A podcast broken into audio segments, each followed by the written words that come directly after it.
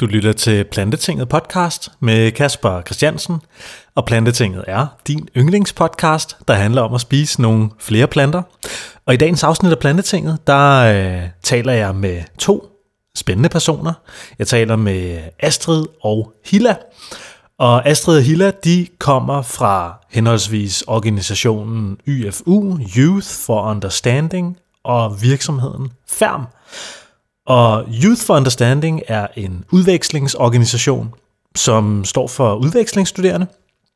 Der er en masse udvekslingsstuderende, der kommer flere og flere vegetarer og veganere, der gerne vil ud og rejse i verden og opleve nogle nye kulturer. Og det skaber nogle udfordringer med at komme til for eksempel Danmark og finde nogle vegetariske og veganske værtsfamilier. Så det får vi også en spændende snak om, og vi snakker om madkultur, og vi snakker om, ja, det at være ung og komme til Danmark og prøve noget helt nyt, og det at rejse ud i verden og prøve andre madkulturer.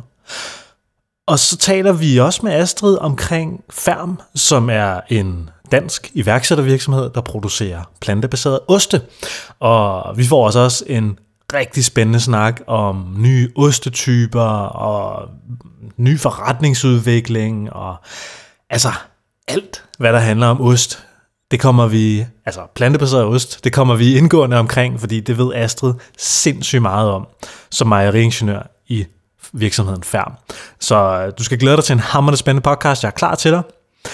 Og inden vi går i gang, så skal jeg som altid sige, Plantetinget er en del af Dansk Vegetarisk Forening, som er Danmarks bedste, største, fedeste, lækreste forening for plantespisere.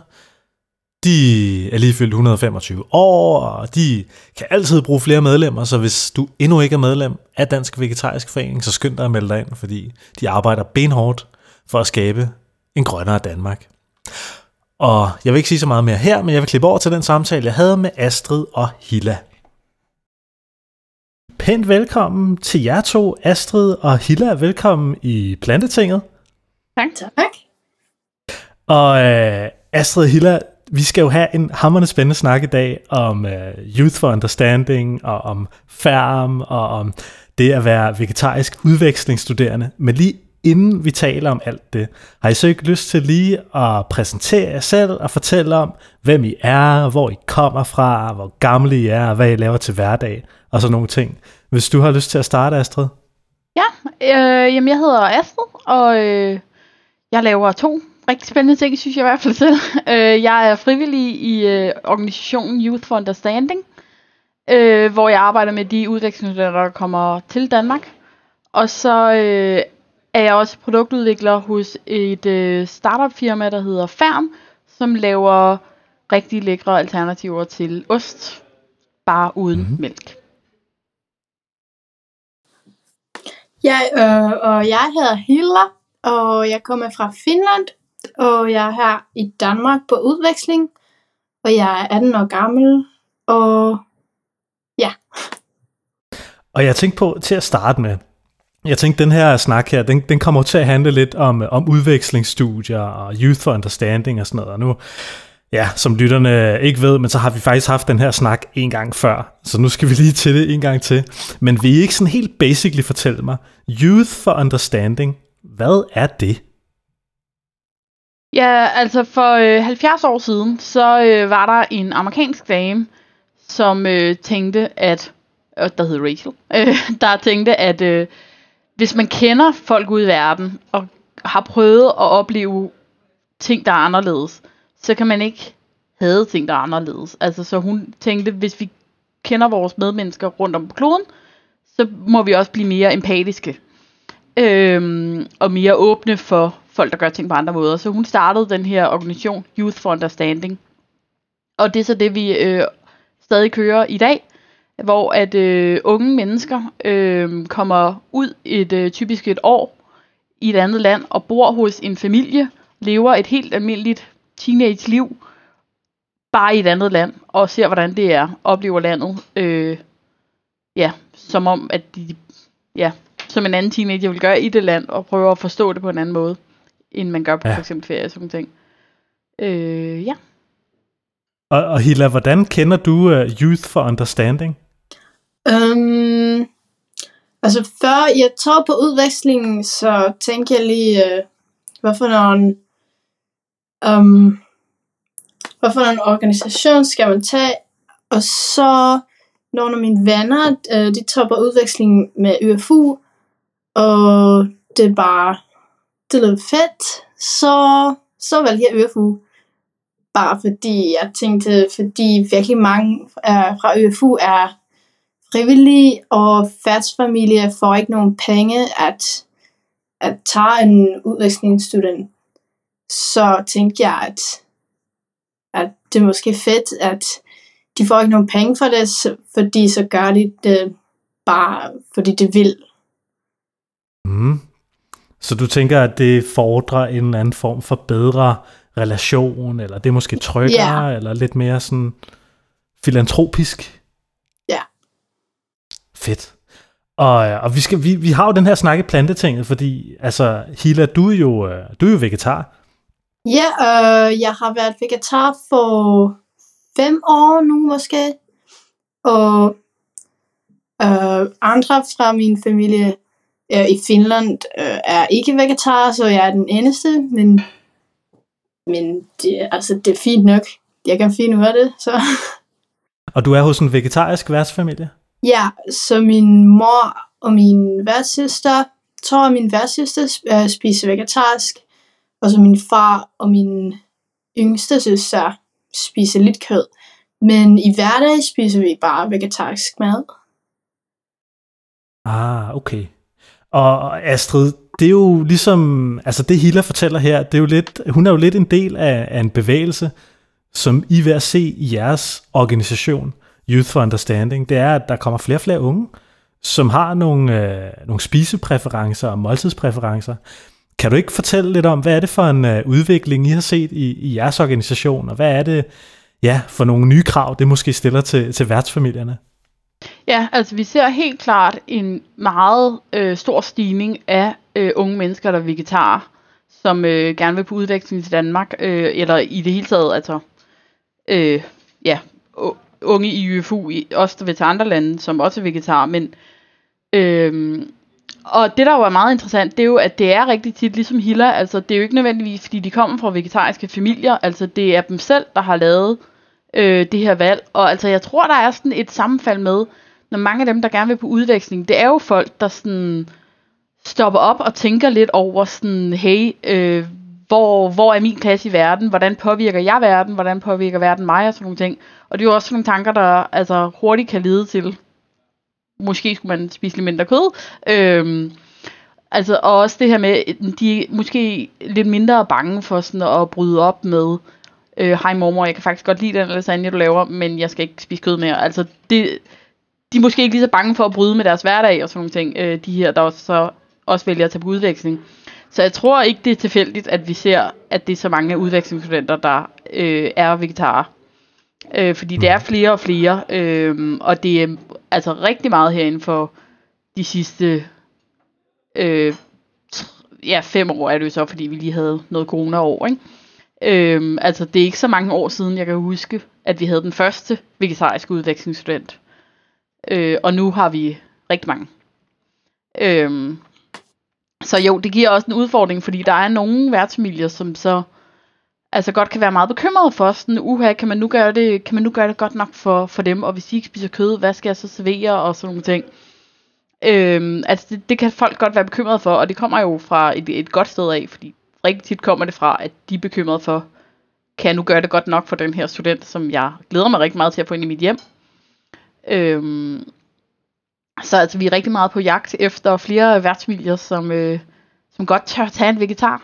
Øhm, det er ikke så farligt. øh, så enten nogen, der selv er vegetar, eller synes, det kunne være spændende at have en vegetar og sådan noget. Det, det kommer vi til at søge meget mere efter i fremtiden. Ja, men var det, var det svært for, for Hilla at blive passeret hos en vegetarisk værtsfamilie? Øh, nej, vi, vi havde ikke de store udfordringer i år, altså fordi at vi havde øh, lidt færre studenter på grund af, at øh, vi kørte lidt med reduceret plus på grund af corona. Øh, Øh, og så havde vi allerede nogle kontakter, øh, altså specifikt den familie Hilla bor hos, øh, der har, øh, er der også en i familien, der selv har været på udveksling, så vi havde den gode kontakt der allerede, og vi fik også en student, der var øh, interesseret i at være veganer, øh, og så altså havde jeg noget netværk, øh, kunne række ud øh, i nogle Facebook-grupper og den slags, og vi også fandt øh, en vegansk familie dertil. Øh, og det, altså, det er også første gang, vi har en veganer, øh, og der sagde jeg, jeg er sikker på, at vi godt kan finde familie til, øh, til hende, og det fik vi jo så også. Så. Men øh, så altså, det har været okay i år, men altså i, øh, i og med, at vi nu tager øh, flere studenter, fordi at vi er ved at være på den anden side af corona, og der så også bare er, altså procentdelen af vegetarer er stærkt stigende. Altså, øh, så har vi også brug for flere familier, der er friske på at have vegetarer boende. Mm. Og lad os snakke lidt om, øh, om det. Fordi Astrid, jeg ved, du har været i den her organisation i, hvad er det, 14 år? Ja, det er 14 år. Du har jo selv øh, ligesom været, været ude at rejse og, og taget noget med hjem. Vil du, ikke, vil du ikke prøve at fortælle mig lidt om, altså som udvekslingsstuderende, og, og man tager ud og oplever en ny kultur og kommer hjem igen, og altså, du er jo super passioneret omkring det her, og du sidder stadig og arbejder med de ting her. Hvad er det, at sådan en oplevelse har gjort for dig og dit liv og din verdensanskuelse? Ja, altså jeg synes, det var øh, noget, som der overraskede mig rigtig meget, det var, hvor meget jeg lærte om min egen kultur øh, med at være på udveksling. Altså fordi pludselig så stiller man netop sådan et spørgsmål, altså fordi så kommer man et eller andet sted hen, og så, så er man sådan, Nå gud, er det sådan, de gør tingene her? Og så begynder man at tænke over, så tænker man måske først, okay, det var lidt underligt, og så sådan, vent, hvorfor er det egentlig, jeg synes, det er underligt? Hvorfor er det egentlig, jeg gør det på den måde, jeg altid har gjort det? Altså man, man lærer ligesom en helt anden kritisk tankegang over for, hvorfor gør jeg ting på den måde, jeg gør? Er det noget, jeg har aktivt tilvalgt, eller er det bare fordi, jeg ikke har overvejet, at man kunne gøre det på en anden måde? Altså det synes jeg var enormt øjenåbne, og altså så var der jo enormt mange altså, traditioner, hvor så lavede jeg lidt research på sådan, gud, hvorfor er det egentlig, vi danser rundt om juletræet? Øh, altså bare sådan nogle simple ting som det, ikke? Og så, øh, ja, og, og så kan man jo så beslutte sig for, om er det noget, jeg vil blive ved med, eller, øh, eller er det faktisk, eller måske ikke lige der med juletræet, men altså andre ting, så kan man faktisk tænke over, gud, det kan være, at jeg faktisk ikke vil det mere, øh, når nu jeg har stoppet op og tænkt over det. Øh, så det synes jeg var enormt, øh, ja, det fik jeg rigtig meget ud af, og noget jeg ikke tror, jeg var forberedt så meget på. Altså jeg tænkte sådan, jeg ved det godt noget om dansk kultur. Det behøver jeg da ikke lære så meget om. Jeg har jo været i det i mange år. Øh, men det lærte jeg så meget om øh, ved at være i et andet land. Ja, og, og hvad, hvad er det, der ligesom har gjort, at du synes, det er så vigtigt at, at arbejde for den her sag her? Altså hvad er det, du har taget med videre derfra, som, som du mener skal bredes ud? Øhm, ja, altså det er den her altså den her idé med, at når man har prøvet at ligesom ikke bare læne sig op af alt det, man kender, altså så, så er det heller ikke så skræmmende, når man andre gange i sit liv bliver rystet lidt i sin grundvold, for eksempel, ikke? eller øhm, man bliver, altså jeg tror også virkelig på, at man bliver også mere øh, tolerant og, og mere empati over for sådan andre mennesker, sådan, når gud, okay, men de kommer jo også fra, altså de har noget andet med i bagagen end mig, og de tænker nogle andre ting end mig, altså man, man er mere, jeg oplever, at man får en eller anden nysgerrighed for, hvor andre mennesker, altså hvor deres idéer kommer fra og sådan nogle ting. Det tror jeg er enormt sundt, og altså øh, noget, som ja, jeg gerne vil bruge enormt meget tid på at, at, at hjælpe så mange unge mennesker med som muligt. Så øh, ja. Mm. Og Hilla, du, øh, du har jo fået plads her i Danmark. Hvor lang tid er det, du har været her nu? Øh, jeg tror, jeg har været her seks måneder. Og, og hvad er sådan dine oplevelser med det? At det at komme til Danmark, og hvad er den danske ja, kultur? Øhm, det har været virkelig fedt seks måneder. Øhm, jeg synes, jeg har virkelig... Altså, før jeg tog til Danmark, så, så jeg var virkelig altså, lidt bange for, at, at det skal være virkelig svært, og fordi man kender ikke sproget, og jeg, jamen, man kender ikke folk, og alt er bare ny. Men så, så tænkte jeg bare, at jeg skal, jeg skal bare prøve, og jeg tager den her positive attitude, og jeg bare prøver.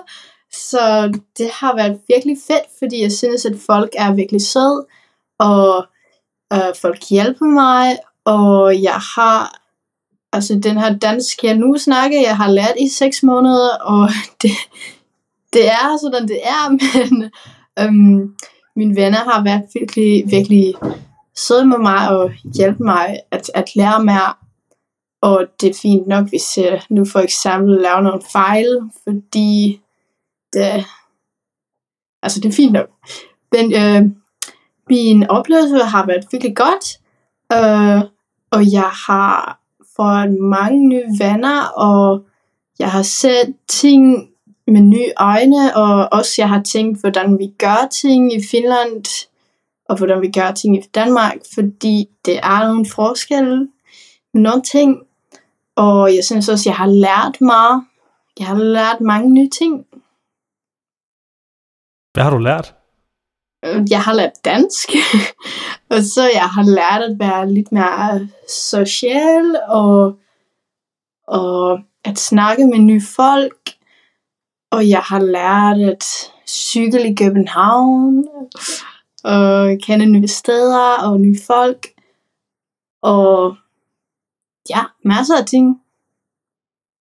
Og det her er sådan, altså i plantetinget, der taler vi jo meget om vegetarisk og vegansk mad. Og, og du spiser vegetarisk. Er der nogen af de sådan madting i Danmark, som adskiller sig fra for eksempel Finland, som du har lagt mærke til? Mm, øh, jeg synes, at at spise vegetar, det har været altså nemt for mig i Finland, og det har også været virkelig nemt øh, i Danmark. Fordi det skal man ikke tænke over så meget. Fordi øh, for eksempel i Finland, så har vi øh, gratis mad i skole, men her skal man lave madpakke med. Så, så det er jo mig, der bestemmer, hvad jeg spiser uh, i skole her. Så man kan bare tage noget vegetarisk mad med. Så det har været bare nemt. Det, det tænker jeg ikke over. Og i Finland har vi også øh, altid den der vegetarisk um, option. Så det har heller ikke været så svært. Og jeg kan huske sidst vi snakkede, der talte du meget om robrød og Ja. øl. det, det har også været, um, at man spiser virkelig meget rugbrød i Danmark. Uh, det gør man ikke i Finland så meget. Altså at rugbrød er den der to-go food. I Danmark synes jeg, at folk bliver aldrig ligesom træt af rugbrød. Det kan man bare spise hver dag. Og det er lidt mærkeligt for mig, men altså, jeg synes, det er fint nok. Og også øh, øl, fordi her drikker man meget øl, synes jeg. Og tit. Det er også lidt forskelligt. Og hvad med, altså i forhold til i Finland, altså er der sådan en uh, måde, man spiser råbrød på i Finland, som man måske, eller nu skal jeg lige formulere det her rigtigt, men sådan, du ved, man spiser råbrød hele tiden i Danmark. Er der også noget, man hele tiden spiser i Finland? Og jeg synes, vi spiser, altså i skole vi spiser kartofler næsten hver dag. Det spiser vi meget. Men for eksempel, vi spiser smart brød, men ikke med, at man tager meget på læg på, og så spiser man med plastik. Det gør man ikke. Mm-hmm. Man bare laver ligesom sandwich og sådan noget. Mm. Og jeg synes også, at i Finland man spiser meget øh, pasta og macaron og kød. Altså i hverdag, hvis man er ikke vegetar, så spiser man jo rød kød næsten hver dag. Og det er lidt, synes jeg, ikke så sundt, men det er fint for mig, fordi jeg spiser ikke kød, så Mm. Er der sådan andre ting ved dansk madkultur, som du sådan har været overrasket over? Mm, her spiser man meget hummus. Og det gør man ikke i Finland. Eller før jeg tog til Danmark, så hummus var liksom fint mad. Eller sådan lidt spicy ekstra. Men her spiser man det virkelig meget, eller laver det selv. Og det, det gør vi ikke. Også at fordi det er meget koldere i Finland, så det var mærkeligt for mig, at for eksempel vi, vi har en um, fi, øh, træ udenfor. Mm, Weeks. Mm. Og det, altså, det har bare været der altså, halvt år. Fordi i Finland er altså, alt bare død udenfor, fordi det er sne, og det er så koldt. Og her kan man ligesom bare gå ud i havet og spise alle mærkelige ting. Fordi de, de døde ikke. Så der er en eller anden form for større øh, muligheder for at finde frugt Ja. i naturen måske. Meget. Ja, det Wow. synes jeg. Fedt. Astrid, når du, øh, når du faciliterer de her øh, udvekslingsstudier her, altså er det så, altså er madkulturen noget, altså den danske madkultur, er det noget, som, som chokerer eller overrasker de udvekslingsstuderende, når de kommer hertil?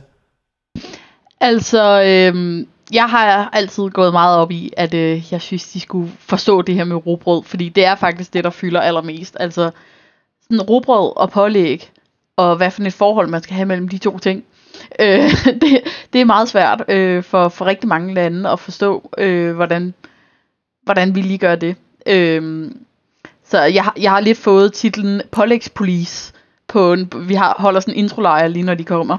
Fordi at der, der er mange af dem, der gerne vil spise øh, bare pålæg og ikke, øh, og ikke robrød. Altså hvis ikke man er vant til, at når pålæg det er sådan noget, man har et tyndt lag af oven på sit brød, ikke? så tænker man bare sådan, nå okay, men der, er- der er noget kød, og der er nogle andre ting her på til den her frokostbuffet og sådan nogle ting. Ikke? Så øh, det, det har jeg gået meget op i, at øh, man, man skulle lære lidt om, øh, hvad der ligesom ja, kommer til at være forventet, når man kommer ud i, i værtsmiljø og sådan nogle ting. Men ja, det er helt klart, altså rugbrød, tror jeg, der fylder meget. Og så lidt af alt efter, hvor man er i landet.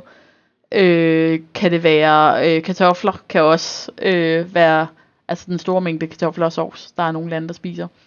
Og så snakker vi rigtig meget om madkultur, når vi også kommer til jul.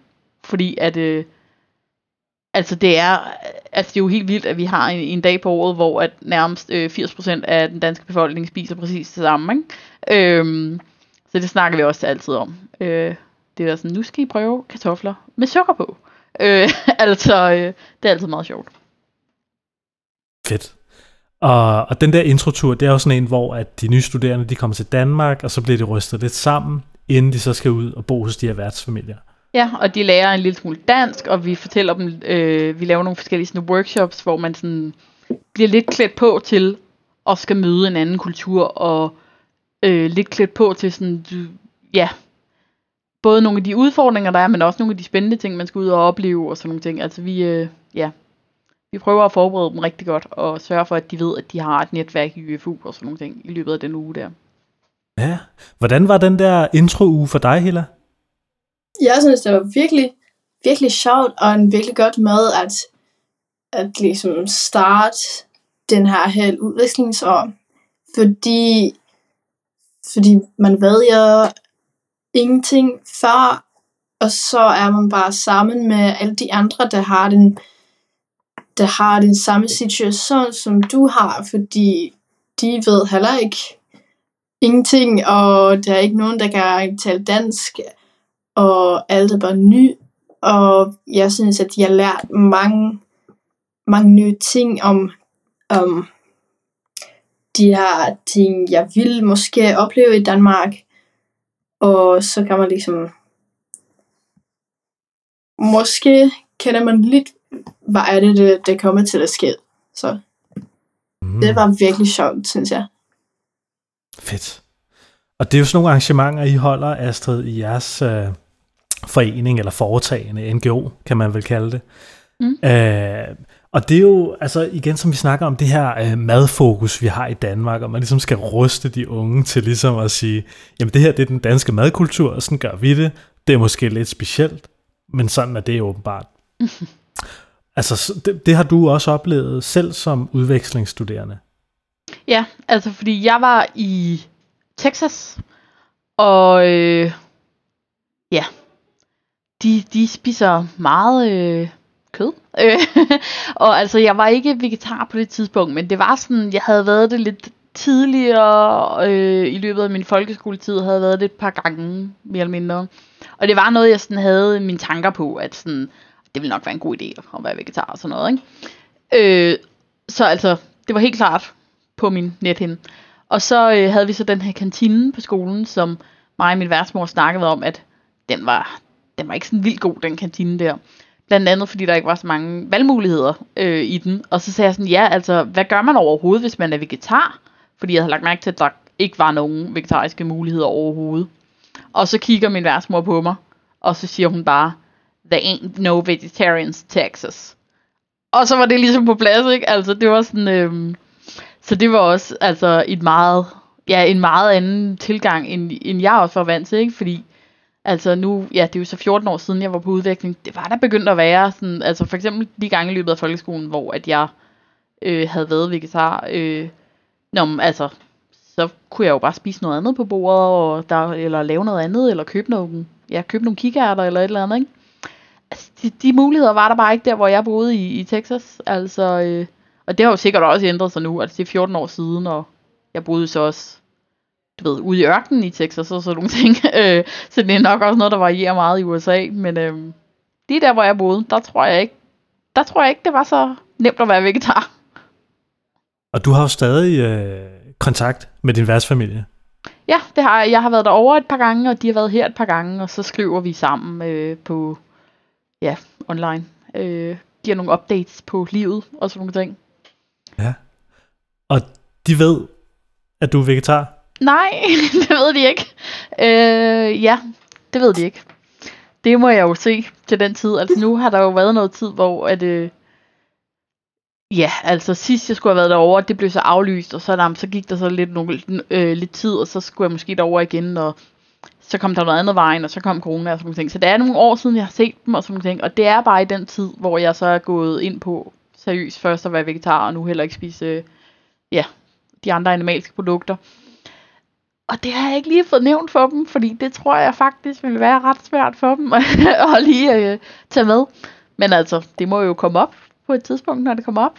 De, de joker meget med, at, øh, at de jo helt, at øh, jeg jo skal komme til, du ved, et sølvbryllup, eller de skal komme til, hvis jeg skal giftes på et tidspunkt, og sådan ting. Bare sådan, ja, så får jeg en overraskelse over menuen. Men øh, det må de jo få. det må de jo få. Ja. Ja.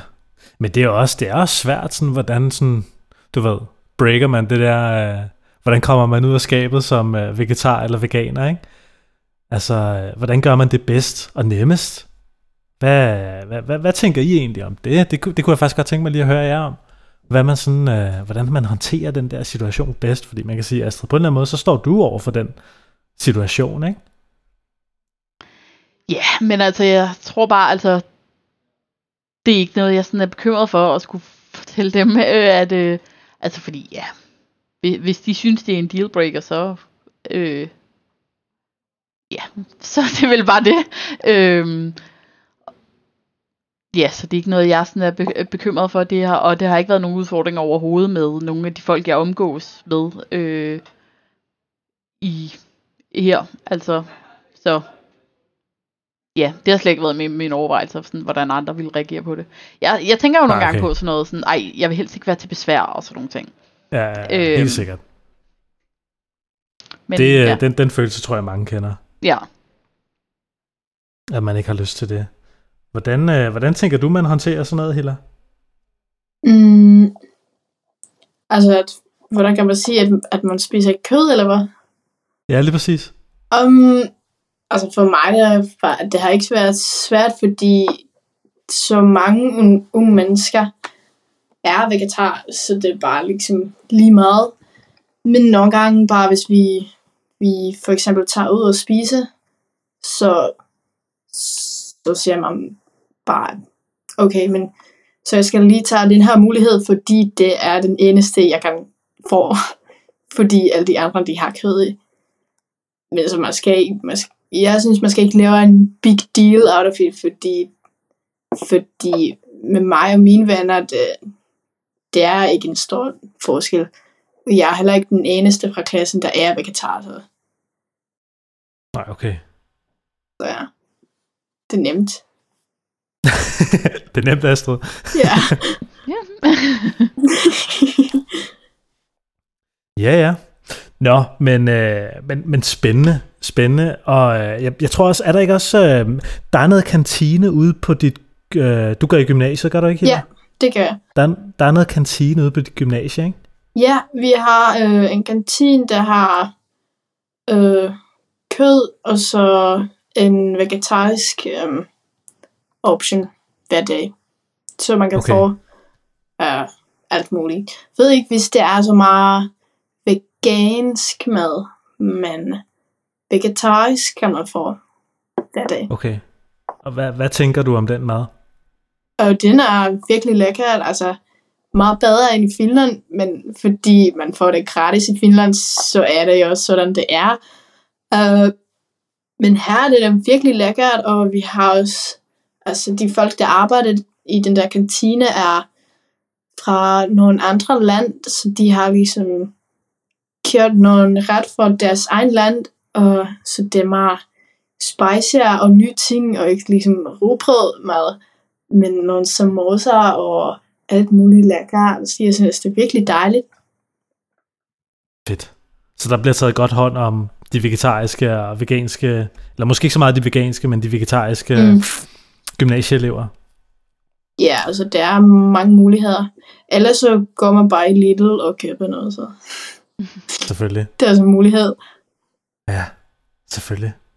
Så det her med at være vegetarisk udvekslingsstuderende, eller vegansk udvekslingsstuderende, og komme til Danmark, det er jo selvfølgelig noget, der, der kommer mere og mere fokus på, kan jeg forstå. Og i Youth for Understanding, som jo skal facilitere de her øh, møder her, altså det er, jo, det, er jo, det er jo en kæmpe del af det efterhånden.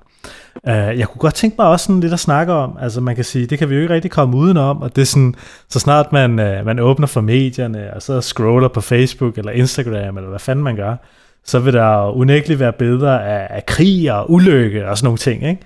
Men hvad, uh, altså hvad, altså i den henseende, hvad er det Youth for Understanding kan gøre? Fordi jeg tænker, det, altså det fordrer vel en eller anden form for, for forståelse og, og fred at have sådan en organisation.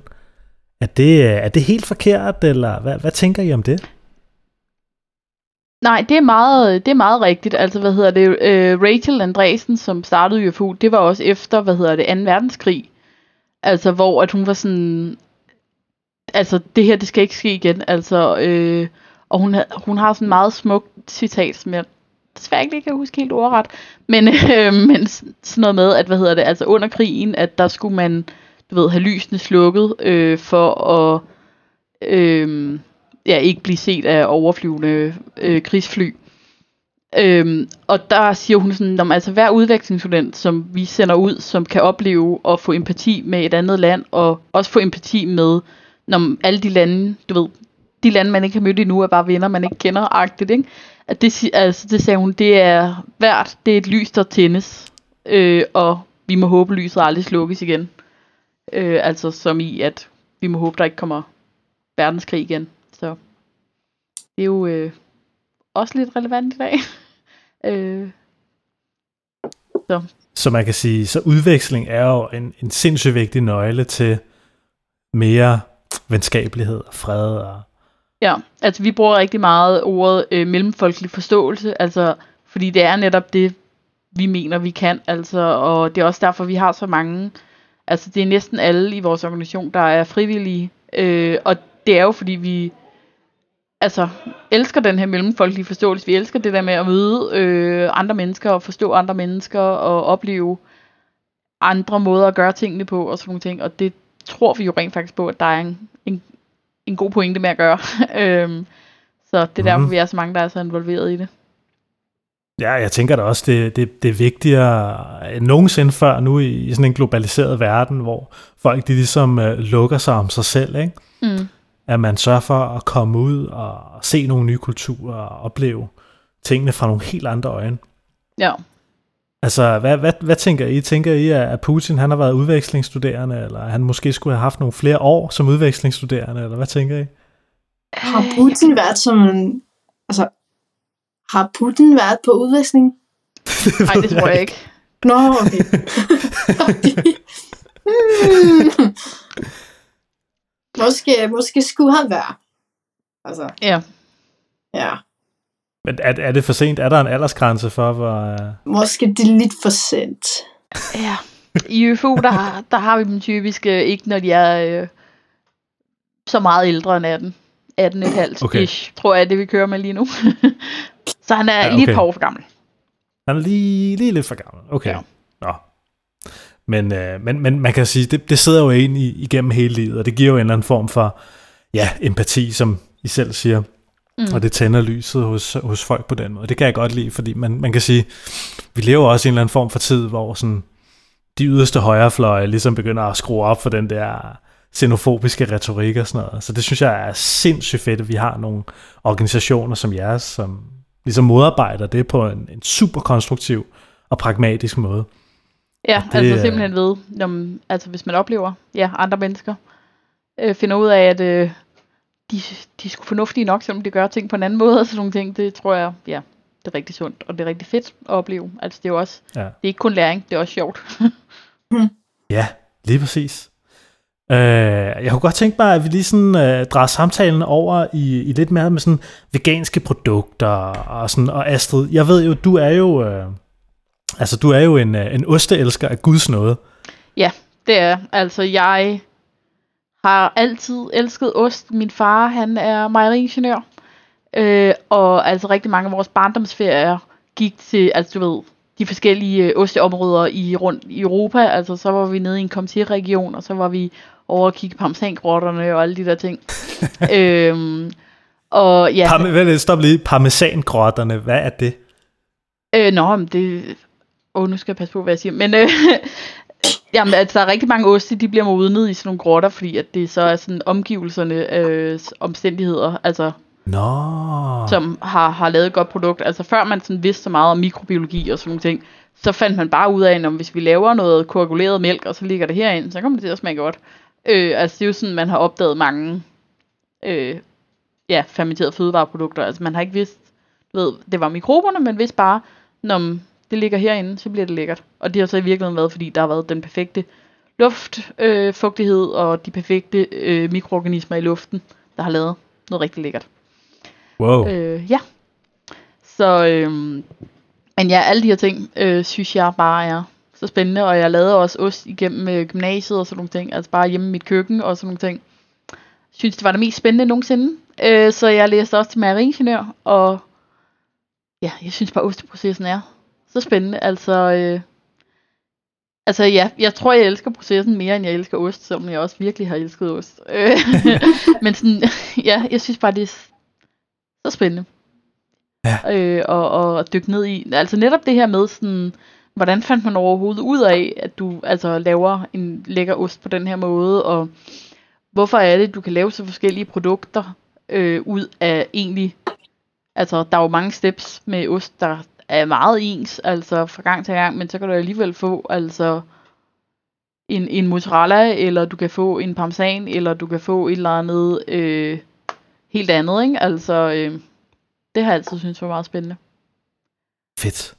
Og du, øh, og du, du er jo, øh, du har jo på et eller andet tidspunkt i den her osterejse, som, som dit liv jo på en eller anden måde har været, ja. øh, taget en eller anden beslutning om, at du ikke havde lyst til at indtage animalske produkter længere? Ja, det, øh, altså det, altså ja, lige siden jeg var helt ung teenager, har jeg sådan tænkt sådan, ah, det, det, det er der nok ikke nogen grund til at gøre, altså der er nok ikke nogen grund til at bidrage til nogle ting, jeg ikke synes, man nødvendigvis skal bidrage til. Og så, altså ja, startede man jo med at skære noget kød væk og sådan nogle ting, og så måtte man jo også lige kigge på nogle af de andre ting, og der kom jeg jo så også frem til, at det her protein, som jeg elskede at kigge på så meget, det kunne jeg nok ikke helt stå inden for selv. Så måtte jeg jo også begynde, og det var, altså, det var mens jeg læste, at jeg ligesom kom frem til det faktisk. Øhm, så det var jo også lidt hårdt. og jeg kan huske, at der var et tidspunkt, så holdt jeg sådan en, en ostaften for faktisk nogle venner fra UFU af, hvor at jeg altså havde købt alle mulige øh, mærkelige oste og øh, kendte oste og sådan. Jeg havde købt lidt af det hele, fordi det var formålet med den her osteaften, det var mere, at det skulle være, du ved, educational, end at det nødvendigvis bare var spise nogle lækre oste, ikke? Og jeg stod op i tre timer og snakkede om de der oste, og så tænkte jeg bagefter sådan, det var nok sidste gang, jeg køber ost. Øh, så altså, jeg fik snakket om det ost, og så tænkte jeg, nu må jeg jo finde noget andet at lave. Og det var jeg jo ret ked af, at jeg ikke skulle lave ost mere. Øhm, men det så var det så en stor personlig krise på en eller anden måde. Ja, det var det lidt. Altså, det var det, mm. det, var det faktisk lidt. Men så, øh, så valgte jeg så at skrive mit speciale om øh, plantebaseret øh, drikke, øh, altså mælkealternativer, ikke? Øh, mm. Hvor at jeg kiggede rigtig meget på sådan proteinet og, og hvordan det var i opløsning og sådan noget ting. Og og så, altså, så synes jeg, det her med produktudvikling, det havde jeg egentlig hele tiden vidst var spændende, men nu var jeg sådan, nej, der er godt nok meget inden for plantebaseret også. Øhm, Og så fik jeg, blev jeg så også ansat i øh, nogle projekter ude på Københavns Universitet, som også handlede om noget med produktudvikling inden for nye proteiner, man kan bruge i plantebaserede fødevarer. Øh, og ja, så fandt jeg ud af, okay, det er jo det her, jeg skal lave, ikke? Og så hørte jeg så om Færm, øh, som er, var et startup her i København, som vil lave, du ved, the next generation af øh, plantbaserede øh, oste. Øhm, altså fordi, og det der netop adskiller dem, det er, at de vil gerne lave rigtig ost, bare uden mælk. Altså fordi de vil bruge de traditionelle mejerimetoder, altså de vil lave det der, som jeg synes er, har været så fedt altid med ost. Altså det der med sådan, du nusser for det her protein, du, øh, altså du har ligesom en proteinbase, og så kan du bare, du ved, øh, kæle det ind til at blive nogle forskellige produkter, ikke? Altså, øh, med sådan de enzymer, man bruger, og de øh, kulturer, man bruger, og den tid, og den fugtighed, og den temperatur. Øh, altså, det synes jeg bare er spændende, det der med sådan, man starter med én ting, og så kan du få tusind ting ud af det, øh, ved lidt innovation og kreativ tænkning, og øh, ja. Men altså, det der jo så er, det er jo, at det er jo ikke en til en, altså det er jo ikke, fordi vi bare kan tage Nå, men nu tager vi bare, går vi ned og køber noget havmælk, og så, hælder vi, og så gør vi fuldstændig det samme som mælk. Altså det er jo ikke en ting, så der har, det har krævet rigtig, rigtig meget research, øh, undersøgt, altså. Og der er ikke noget altså litteratur, hvor de gør præcis det, vi gerne vil, ikke? Så det er jo altid, det er sådan virkelig sådan et detektivarbejde med sådan, når nu er nogen, der har gjort noget, der sådan lidt tyder på det her, og hvis vi sætter det sammen med noget, det vi ved herom, og vi er så et team, altså der er blandt andet mig, der er mejeriingeniør, og så Andrea, som er founder, øh, af firmaet, som er fødevareingeniør. Øh, og så har vi også nogen, der ved noget om øh, enzymer og proteiner.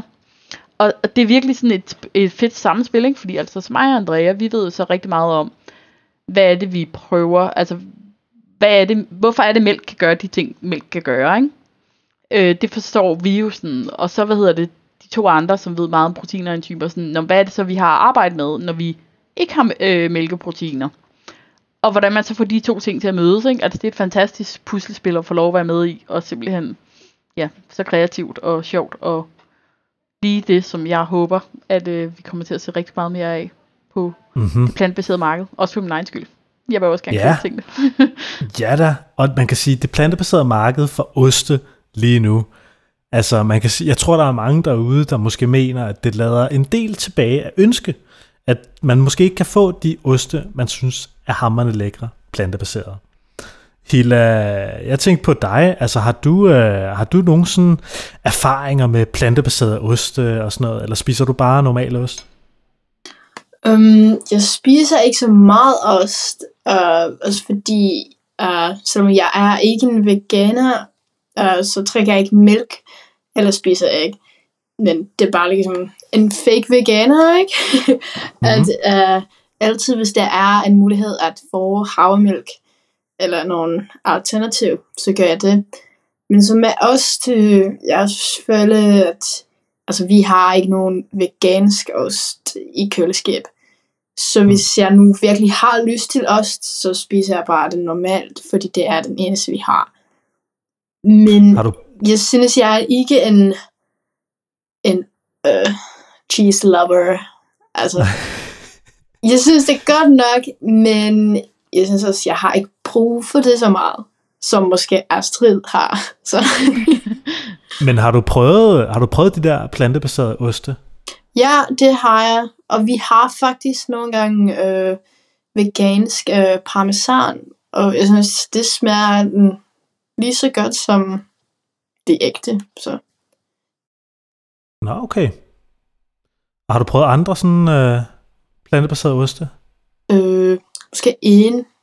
Vi okay. købt fra Sverige, men det har vi ikke længere, fordi det har vi jo spist. det er klart. Men hvad, hvad, hvad tænkte du om det produkt? Kunne du lide det? det? Ja, jeg kunne godt lide det, men jeg kunne godt også mærke, at, at den var vegansk ost. Okay, altså, den hvad har mener du med den det? der forskellige, um, forskellige feeling, tror jeg. Ja, ja, ja. Men det smager jo godt. Man kan bare måske lidt mærke, at det er ikke rigtig ost.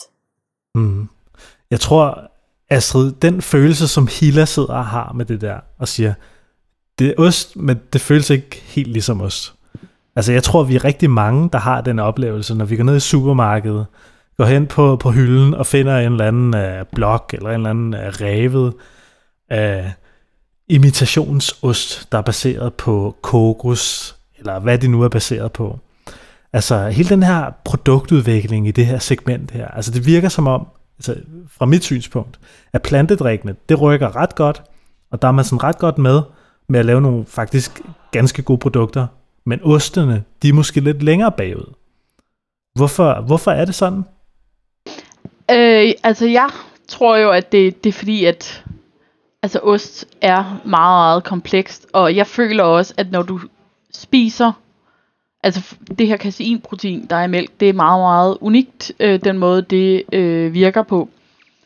Øhm, og så tror jeg, altså folk, de har måske også lidt glemt altså processen, som jeg jo elsker så meget, ikke? Men altså, fordi det er jo også bare, hvis du er nede i Italien og spiser en osteplatte og sådan nogle ting, du spiser jo meget mere end, når nu får jeg de her aminosyre på min tunge. Altså, det er jo en oplevelse af, at der er nogen, der har kælet for den her mælk, der har været en historie om, altså nu for eksempel, jeg lige startede med at fortælle om, der var nogle ostegrotter og sådan nogle ting, ikke? Altså, der er en, en, en historie i processen også, som jeg tror på en eller anden måde, det er i hvert fald vigtigt for mig, det kan godt være, det er mere vigtigt for mig, men øh, altså det tror jeg bare godt, man kan mærke på også et slutprodukt, det der med sådan, men er det sit eget produkt, eller er det sådan, man har hældt nogle ting sammen, og så kom det lidt tæt på. Altså, og vi vil gerne rigtig meget, øh, rigtig gerne lave nogle produkter, man glæder sig til øh, i sin egen ret. Altså, og jeg føler, at fordi jeg køber også nogle gange de plantbaserede oste, der er på markedet, men der er det meget sådan, om jeg vil gerne, jeg skal lave den her ret, der skal bruges noget ost, jeg spiser ikke ost, så må jeg jo tage det her. Og vi vil rigtig meget, øh, vi vil rigtig gerne lave et produkt, som folk glæder sig til, sådan, ej, se hvad jeg har købt med hjem. Jeg har købt det her fra Færm. Øh, eller jeg har købt det her øh, lækre, lækre, øh, den her lækre oplevelse. Øh, det er egentlig det, vi gerne vil give folk, øh, og som synes folk fortjener, uanset om de, altså selv hvis de ikke spiser mælk, eller måske bare ikke spiser mælk den dag. Øh, så øh, ja. Men, men vil du ikke sådan fortælle mig bare sådan, så, sådan, så man sådan helt på sådan folkeskoleniveau kan forstå det? Altså hvad er det, I gør anderledes end de andre, som du siger, klasker noget sammen, og så ligner det ost? Altså hvad er det, I gør?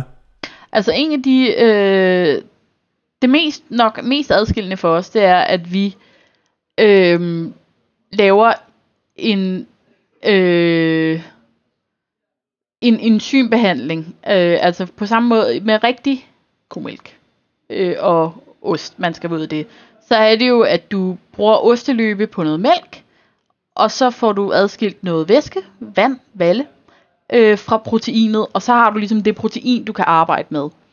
Øh, og det er egentlig analogt til det, vi gør. Altså, så er det jo bare, altså vi bruger så ikke komælk, og så er vi så ude og kigge på, om hvad for nogle altså, plantebaserede øh, proteiner i mælk, øh, plantemælk, ikke? Altså, øh, kan, kan, kan vi bruge til det her, og hvad for nogle enzymer kan man få til at gøre det samme, som osteløbe gør i komælk.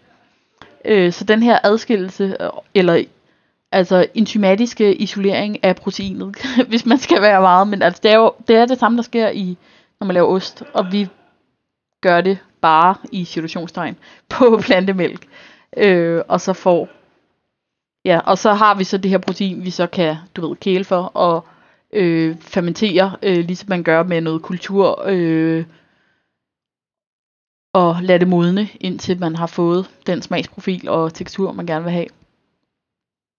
Og det er også noget med, at den, hvad kan man sige, den øh, proces, det er at, at producere det ost, som vi nu arbejder med, det kan også gøres på øh, et mejeri. Lige er det præcis. rigtigt forstået? Ja, det er lige præcis. Og det, altså, det ser vi også helt klart som sådan en styrke hos os, det er, at altså, man skal ikke ud og opfinde den dybe tallerken igen. Altså, når, når vi har gjort øh, researchen, og vi har gjort produktudviklingen, og fundet ud af, hvordan det hele hænger sammen, sådan nogle ting, udstyret er der. Altså, det kan laves på et mejeri, øh, og det er også det, der er planen.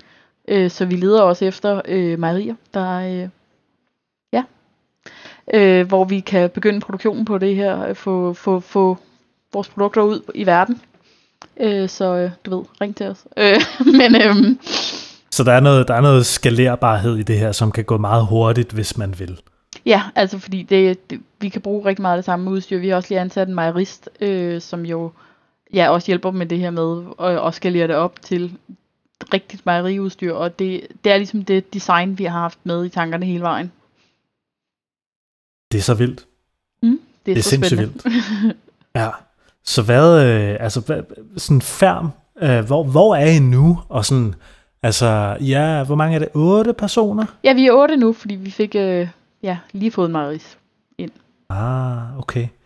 Og hvad sådan, hvordan ser fremtiden ud for, for jer, men, men, men også for hele ostemarkedet? Jeg tænker, der må vel også være nogle konkurrenter, som også laver plantebaserede oste? Som altså, der, der er helt klart øh, jo andre folk, der laver plantebaseret oste, men vi synes ikke, at der er nogen, der har vores øh, hverken vision eller den her metode, vi har. Altså, vi har, øh, vi føler, vi har fat i den lange ende i forhold til det her med, at man skal arbejde med det, øh, de gode proteiner, der er derude. Altså, vi vil ikke... Øh, ja, altså, vi tror på, at vi kan få de her... Øh, det spælfrugteproteiner, vi primært bruger, dem tror vi på, vi kan få til at, at arbejde for os og give nogle rigtig lækre produkter øh, Mhm. ved hjælp af klassiske mejerimetoder. Øh, og det, det ser vi ikke nogen øh, andre, der gør øh, ligesom os. Så det er blandt andet også derfor, vi er ude og øh, vi har sendt vores patentansøgning ind. Og øh, ja, fordi vi, vi, har, vi har fundet noget vildt her. Det er øh, sindssygt vildt. Ja, Jeg tænker nu, øh, altså jeg sidder jeg har abonneret på sådan nogle nyhedsbreve fra, øh, for sådan nogle industrinyheder og sådan noget plantebaserede fødevarenyheder og sådan noget. Og så mange af dem handler meget om, at man i, øh, i bioteknologi øh, øje med, eller i, i biotek, øh, hvad kalder man det, i sådan nogle cellekulturer, vil, vil begynde øh, selvfølgelig både at lave kød, men også at lave øh, mælk, for eksempel. Er det noget, som I vil være interesseret i? Altså nu tænker jeg bare sådan helt øh, teoretisk, eller helt hypotetisk. Er det noget, som, øh, som I vil synes vil være spændende at spise? Spise sådan noget cellebaseret ost, der er lavet i et laboratorie, sådan helt fra bunden, som ikke har set skyggen af en ko, men rent faktisk er mælk. altså mig som forbruger, det vil jeg, øh, kan jeg ikke se nogen grund til, at jeg ikke, ikke, ikke skulle prøve. Altså hvis det, øh, hvis ikke der er, hvis ikke det er gået ud over nogen, øh, at det er blevet lavet på den måde, altså øh, hverken dyr eller ressourcer, eller så, altså jeg har ikke, jeg har ikke noget mod kasein som sådan, øh, så det vil, ja.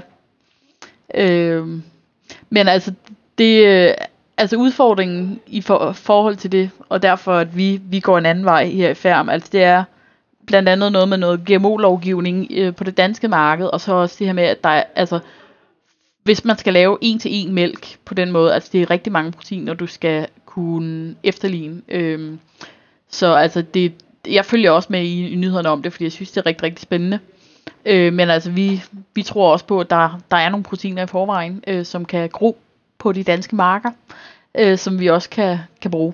Så Mm. dem giver vi en chance. Hvad tænker du om, om de der nye, øh, altså nu, nu kan man vist kun få det i Singapore, men Hila, hvad tænker du om de her nye celle, cell culture meat og cell culture milk? Er det noget, du har hørt om, og er det noget, du synes lyder spændende, eller er det sådan lidt med? Altså cell culture, hvad, hvad, hvad betyder det? Jamen, ja, hvad betyder det? Det betyder vel, at man har taget nogle øh, animalske celler, man har taget øh, nogle celler ud af et dyr, Mm. og så har man begyndt at dyrke dem, Nå, et, øh, laboratorie. Ja.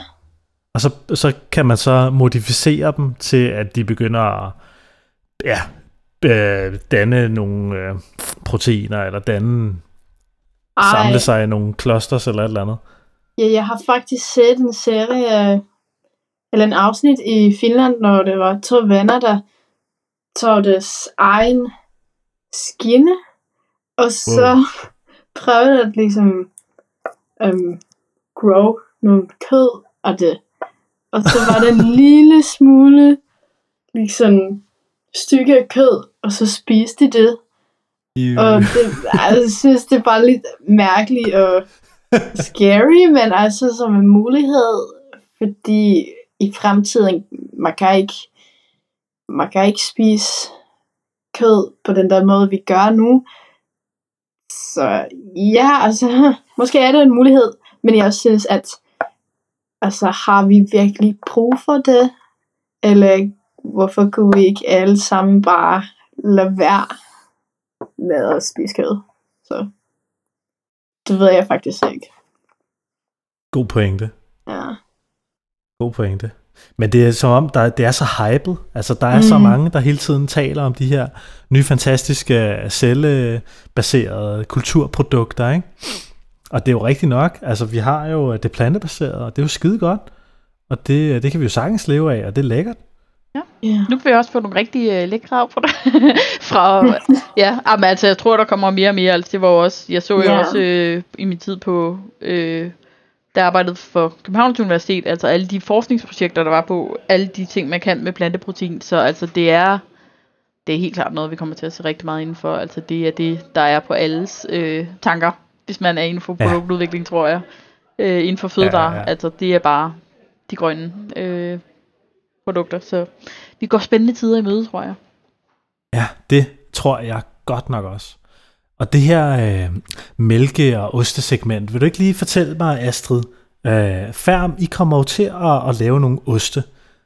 Øh, ligger det mere fast, hvad det er for nogle typer af oste, I kommer til at, at præsentere, og hvornår, hvornår bliver det, tror du? Øh, altså, det bliver... Øh, i år skulle, vi meget, skulle de meget gerne begynde at strømme ud på markedet. Og så altså, er det selvfølgelig nogle af de første, vi, vi regner med at komme med, det er sådan nogle øh, der ikke har modnet så længe. Altså fordi at øh, rent sådan produktudviklingsmæssigt, hvis du starter, hvis dit første projekt skal ligge i et år, øh, så går der lidt tid. Altså for vi fik vores første øh, koagulering, som vi var tilfreds med, der havde vi lavet 876 forsøg. Og hvis man skulle vente et år på hver af dem, så ville det have taget lidt tid. Øh, så det er nogle sådan, lidt friskere produkter, vi kommer med først. Altså, så det er sådan noget, der vil passe ind i noget italiensk køkken. Altså vi tænker sådan noget til, øh, ligesom man vil lave ricotta-fyld i en øh, ravioli-agtigt noget, og noget, noget mere sådan cream cheese-agtigt noget. Men så har vi også øh, lige nu, er der nogle sådan, øh, du ved, lidt, lidt mere brie camembert typer, og noget vi tænker som er sådan lidt mere givet forost-agtigt, og sådan nogle ting, og vi kigger også på nogle fetaer og sådan nogle ting. Vi, altså det går, øh, og altså selvfølgelig starter vi her med nogle, der ikke har modnet så længe, rent sådan, fordi det tager noget tid produktudvikling og lave ting, der skal ligge et år. Øhm, men øh, ja, men altså det går rimelig stødt fremad med, øh, med produktudviklingen, så der kommer, der kommer til at være rigtig mange spændende ting. Og altså målet er, at vi er osteeksperterne på det plantebaserede marked, altså så vi vil have det hele. Øh, så, øh, Stærkt. Ja. Stærkt. Det, er også, det skal også være ambitionen. Ja, det hvad, øh, hvad med prislejet? Kommer det til at være meget dyrere end normal ost, eller kommer det til at være billigere, eller det samme? Har I nogen sådan udsyn at, på det? Altså det er helt klart noget, vi holder os øh, holder øje med hele tiden. Øh, at det sk- altså, det skal ikke være et produkt, folk har kun råd til at prøve en gang agtigt. Øh, og det er også, altså det er i starten, i Færms spædestart, så øh, var der nemlig også kig på sådan nødder og sådan nogle ting som, som basen på det. Øh, og altså, der kom vi frem til, at, øh, eller de, jeg var ikke ansat dengang, øh, kom frem til, at altså ud over alle de her bæredygtighedsudfordringer, der var med nødder, så er det også bare, jamen altså, du kan lave nok så godt produkt, hvis der ikke er nogen, der har råd til det, fordi at det er så dyrt, altså så gør du jo ikke en forskel med det. Øh, så derfor, altså det er helt klart med på tankerne, at folk skal, altså, det skal være noget, folk kan betale og har lyst til at betale. Øh, så det er helt klart med i vores overvejelser, og det, det ser også positivt ud på den front, kan jeg sige. Det er jo ikke mig, der sidder og prissætter. Jeg står i, i vores testlaboratorie. Men det, det er helt klart øh, med i vores overvejelser. Så. Fedt. Mega fedt. Astrid og Hilla, vi begynder også lige så stille at skulle øh, have en ende på vores øh, kære podcast her. Men jeg tænkte på, er der noget, som I måske brænder ind med, noget I mangler at fortælle, eller et eller andet I tænker, som, som I gerne vil have sagt undervejs i den her samtale, vi har haft, som I måske gerne vil have ud? Øh, så vil jeg i hvert fald gerne sige, at øh, I må meget gerne skrive til UFU, eller kigge ind på UFU's øh, hjemmeside omkring at blive værtsfamilie. Både om I er vegetar eller ikke er vegetar. Øh, ja, det er for alle. Bare ring til os. Vi elsker det. Øh, og øh, I skal glæde jer rigtig meget til færm. og hvis Ja, I har et mejeri, fedt. så øh, kontakt os. Helt sikkert. Og der er også noget med noget ostesmagning, er der ikke det? Jo, altså vi er også meget øh, åbne, øh, hvad hedder det, vi er meget ops på, at det er en community, vi laver øh, ost til her. Øhm, så vi holder øh, smagnings-events nogle gange, så øh, altså fordi vi vil have det her feedback, vi vil have noget, folk faktisk vil have, og folk faktisk vil spise, så man skal bare følge med på vores Instagram øh, især, øh, men også Facebook og LinkedIn og vores hjemmeside og alle de der SoMe-kanaler. Øh, så skal man bare holde øje og se, hvornår man kan komme ud til os og smage på vores ting. Det er lækkert. Fedt.